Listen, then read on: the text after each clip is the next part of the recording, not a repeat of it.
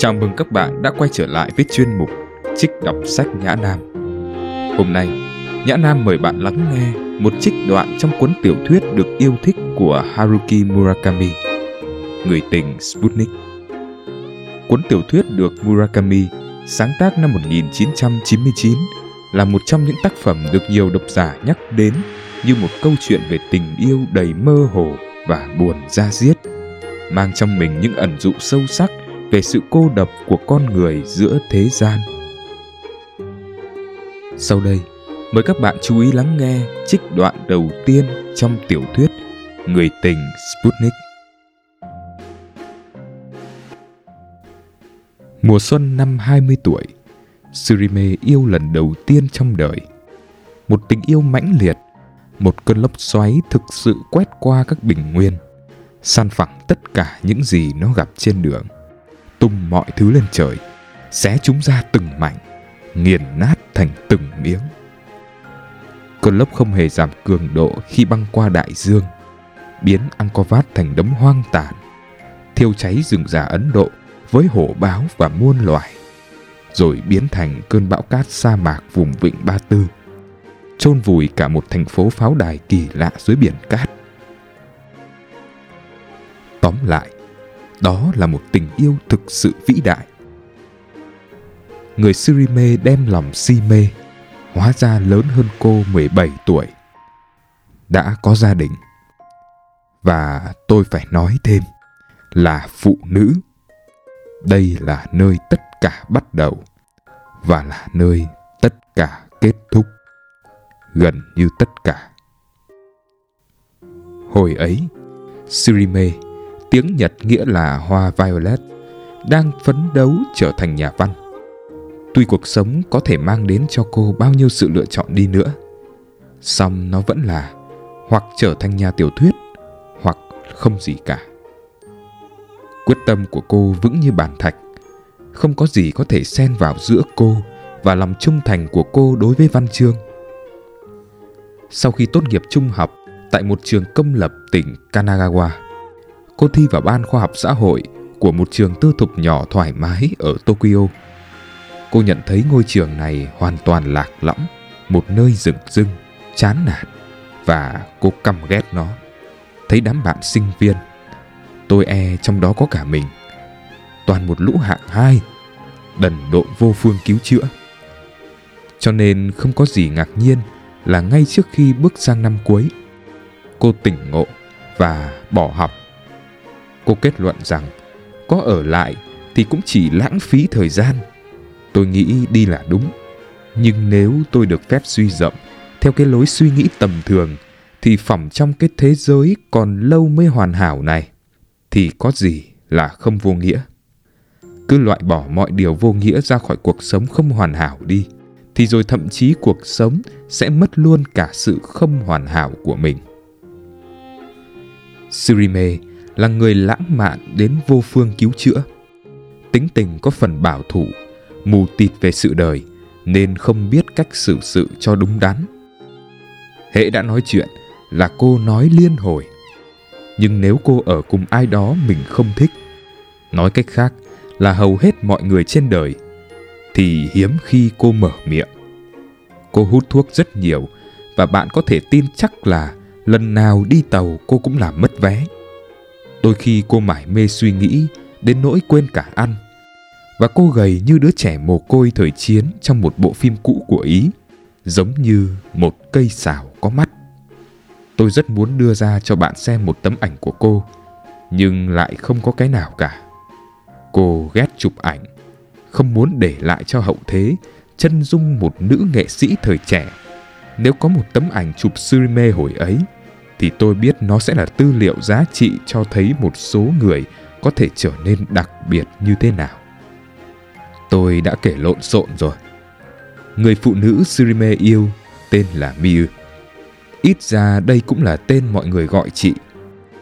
Tôi không biết tên thật của chị. Điều này sẽ gây ra những rắc rối về sau. Nhưng tôi lại nói trước mất rồi.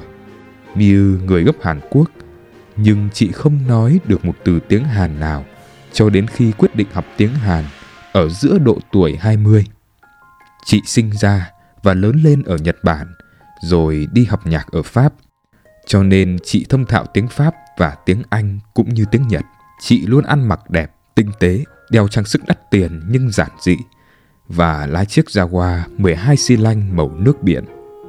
Lần đầu tiên Surime gặp Miu, cô đã nói về tiểu thuyết của Kerouac. Sirime thực sự say mê Kerouac. Cô luôn có thần tượng văn học trong tháng và vào thời điểm đó lại tình cờ là nhà văn hết thời Kerouac. Cô thường mang theo trong túi áo khoác một cuốn trên đường hay người lữ hành đơn độc và hễ có cơ hội lại dở ra xem. Hễ gặp đoạn nào thích là cô lại lấy bút chì đánh dấu và ghi nhớ như thể đó là kinh thánh vậy. Cô thích nhất đoạn nói về chuyện canh phòng cháy rừng trong cuốn Người lữ hành đơn độc. Kerouac đã trải qua 3 tháng cô độc trong túp lều trên đỉnh núi cao, làm việc như một nhân viên phòng chống cháy rừng. Surime đặc biệt thích đoạn này. Không người nào đi hết cuộc đời mà chưa một lần trải nghiệm tình cảnh cô độc dữ dội, thậm chí buồn chán, giữa chốn thâm sơn cùng cốc. Chỉ dựa vào chính mình và nhờ đó biết được sức mạnh thực sự đang ẩn chứa trong con người mình. Cậu không thích sao? Cô nói. Hằng ngày cậu đứng trên đỉnh núi, đảo mắt 360 độ, kiểm tra xem có ánh lửa nào không. Chỉ thế thôi. Cậu làm việc ban ngày, thời gian còn lại cậu có thể đọc, viết, làm gì tùy thích. Đêm đêm, những con gấu bẩn thỉu lờn vờn quanh lều của cậu. Sống như thế mới gọi là sống chứ. So với nó thì việc ngồi trong trường mà nghiên cứu văn chương cũng giống như cắn vào cái đầu dưa chuột đắng ngét vậy. Đồng ý. Tôi nói. Nhưng rồi cũng đến ngày cậu phải xuống núi. Như thường lệ, những ý kiến nhàm chán, thực tế của tôi chẳng khiến cô bối rối. Surime muốn được giống như một nhân vật trong tiểu thuyết của Kerouac. Hoang dã, lạnh lùng, phóng túng.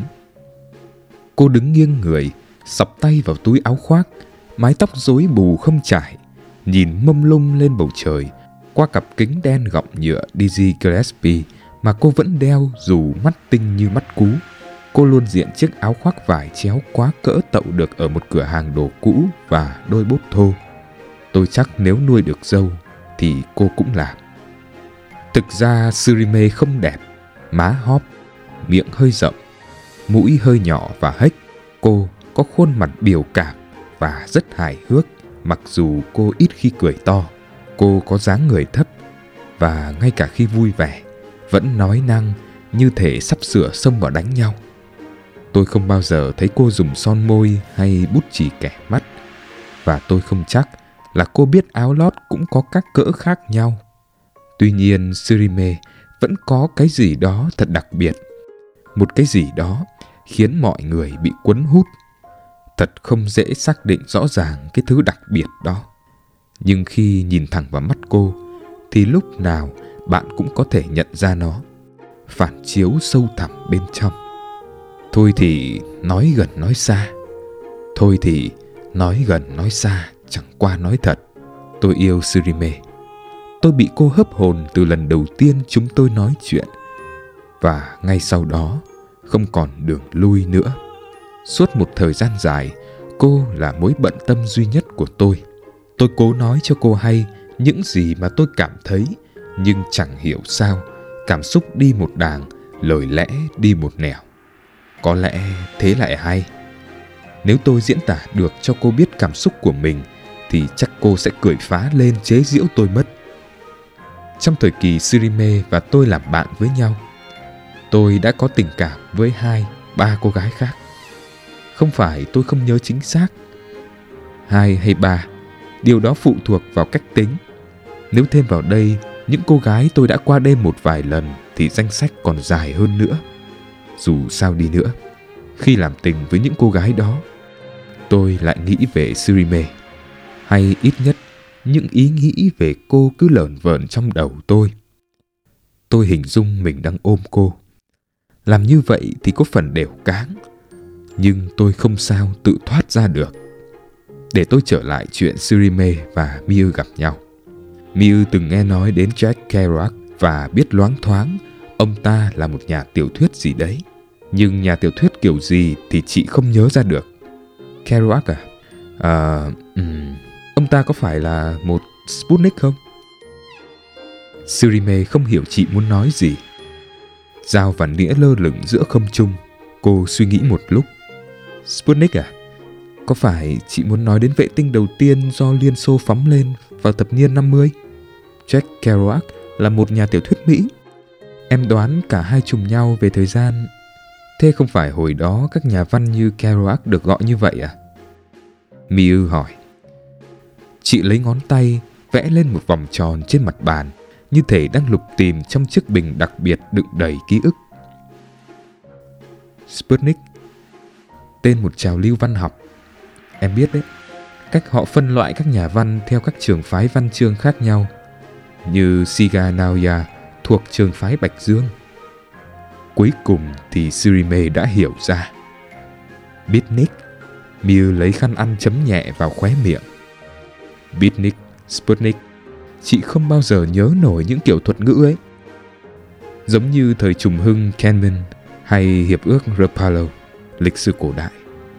Một khoảng lắng lặng lại giữa hai người, nhớ về dòng chảy thời gian.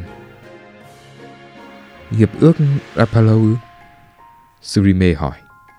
Miu mỉm cười, nụ cười thân tình, hoài cổ, như thể một thứ của cải cất giữ lâu đời đã được lôi ra khỏi đáy ngăn kéo. Mắt chị nheo lại hết sức đáng yêu. Chị vươn tay ra, dịu dàng lùa những ngón tay thon dài vào mái tóc rối bù của Surime. Cử chỉ đó đột ngột, nhưng tự nhiên đến nỗi Surime chỉ còn biết cách mỉm cười đáp lại. Kể từ ngày đó, Surime gọi Miu một cách thân mật là người tình Sputnik. Cô thích âm thanh của mấy tiếng đó. Nó khiến cô nhớ tới con chó Laika, con tàu vệ tinh nhân tạo lao đi êm du xuyên qua bóng tối vũ trụ. Đôi mắt đen lâm lanh của chú chó dán vào ô cửa sổ nhỏ tí xíu. Trong hiu quạnh vô tận của không gian, Laika có thể nhìn thấy gì?